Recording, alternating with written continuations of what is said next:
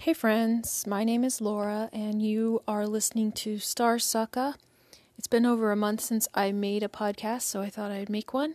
I want to read you a quote today from a book called The Stars Within You, which I got from the library. But I just wanted to say Happy New Moon in Aquarius and also Happy Aquarius season.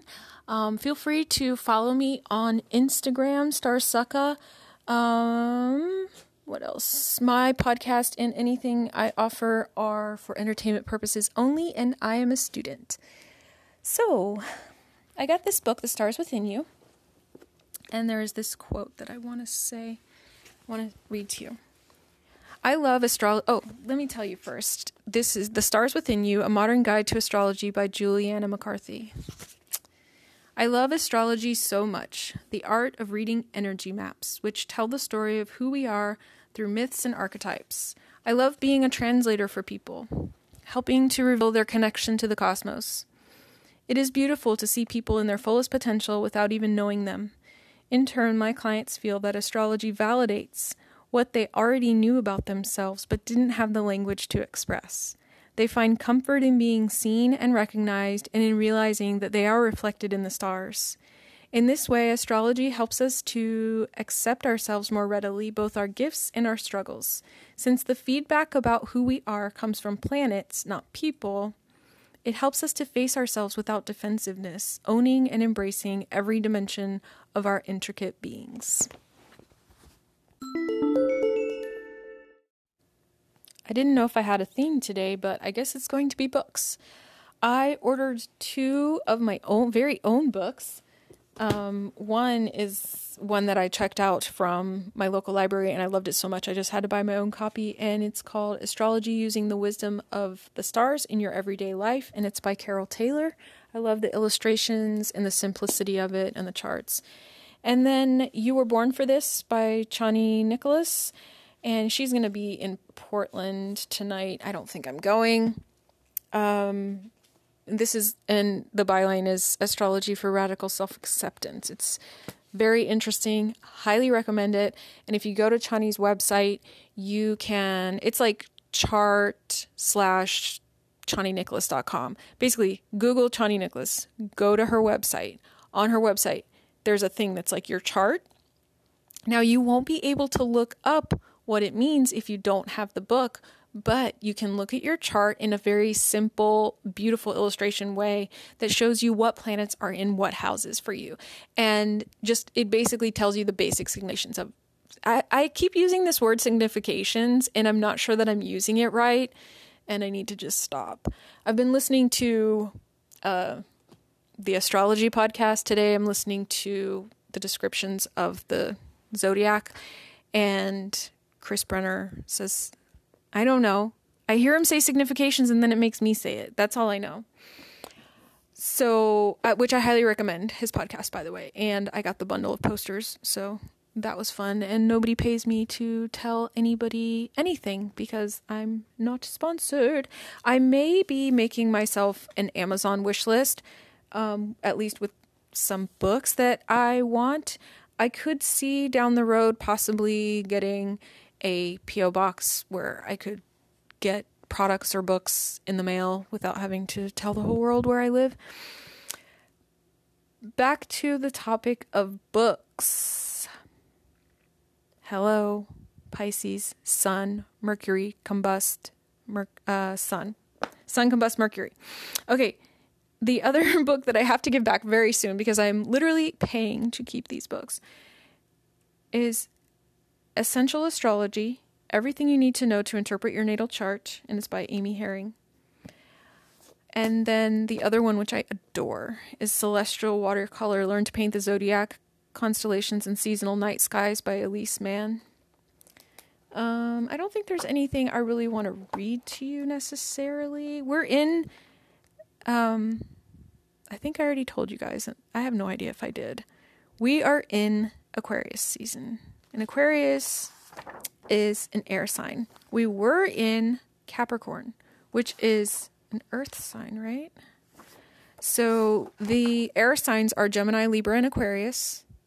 I have a Libra rising, so air sign. Um, It is yang energy. So some people say masculine, but we're trying I'm trying to get away from saying masculine and feminine so that it's not like associated with gender, but rather um, yin and yang, which people do understand. Um, yang. It, so these signs are yang.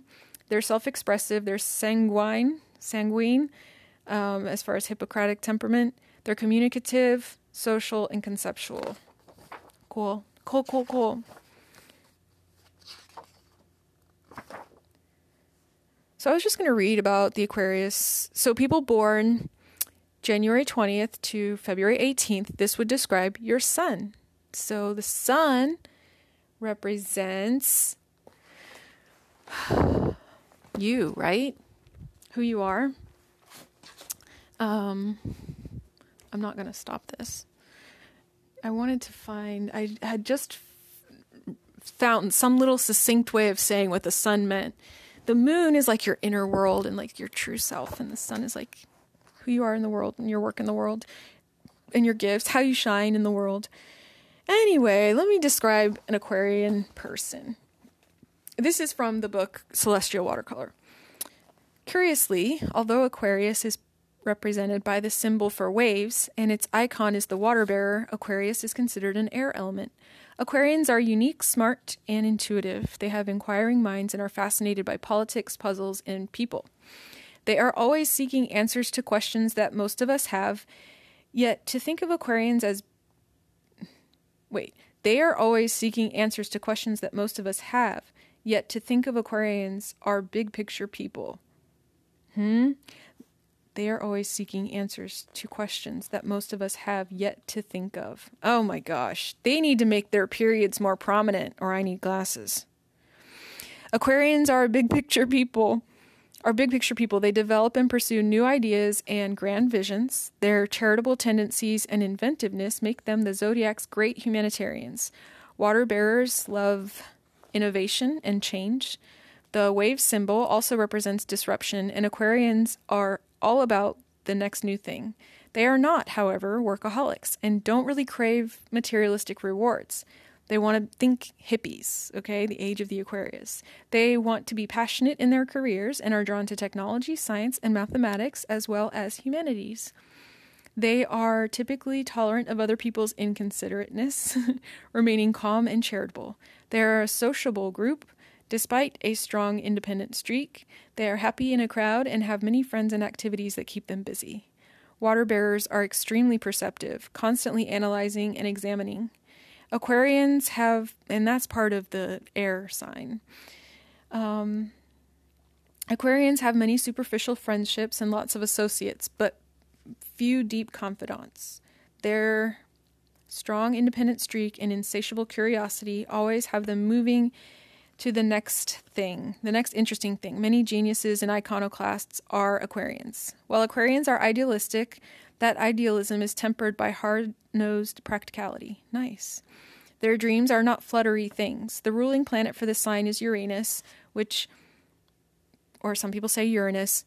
I don't think I necessarily agree because I've been kind of leaning toward the Hellenistic or traditional um, astrology via Kelly Surtees, um, Chris Brennan, and Austin Coppock um, through their podcast. They were saying, I could have sworn they were saying, like, just the personal planets, which are the visible planets, which do not include Uranus. Those are the ones that rule. And we don't necessarily think of Uranus as part of it. Yeah, because, like, who rules Aquarius? Have to look that up. Um, I mean, this says Uranus, but I don't think that they consider that it is. It's considered the planet of uprisings and revolutions. Perhaps because of this, Aquarians can be rebellious, hasty, and mutable rule breakers. Aquarius is the 11th sign of the zodiac, representing a cleansing release of the current material world and a look toward future generations. Famous Aquarians include Oprah Winfrey, Bob Marley, James Dean, Charles Darwin, Charles Dickens, Norman Rockwell, Thomas Edison, and Alicia Keys. The modern shamanist's totem for this sign is the otter. Well, congratulations. Um, so I looked it up, and Aquarius is considered to be ruled by Saturn. Capricorn is also ruled by Saturn, but it is an air sign. I already need to do a correction corner. I just woke my dog up. It's not Chris Brenner, it's Chris Brennan. Okay, first of all. Second of all, it's not Chani, it's Chani. Okay. Um, I'm just correcting myself. That's why I'm being a little snotty. I had one more book that I purchased um, at the suggestion of Kelly, uh, blog post by Kelly Surtees, which I guess I can link in the description. How fun! Um, I also I'm gonna start a blog. I don't know when because I want to start it on an auspicious day, of course. It's gonna be called Star Sucka.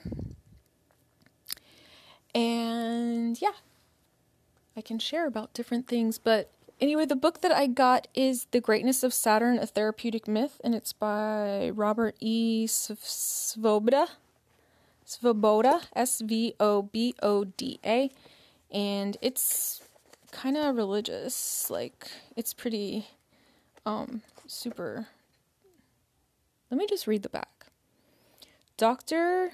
Svoboda, Svoboda nourishes the spiritual imagination of its readers by immersing them in the powerful, transformative universe of India's mythic vision. From within the horizon of ancient Hindu, Hindu astrology. That's it, it's Hindu. He enables us to engage vital issues of life and fate, love and conflict, success and defeat in newly liberating ways. No writer today presents the heart of this profound tradition with more authenticity. Highly recommended for anyone seeking to integrate spirituality with the complexities of everyday living. So, this is more, it's almost like scriptures, and you read it kind of um, meditatively. Um, and it was advised to be read after I say the mantras to Saturn in the mornings. Uh, and like I said, I will try to link below in the description below in case you want to start saying the mantra for the Saturn.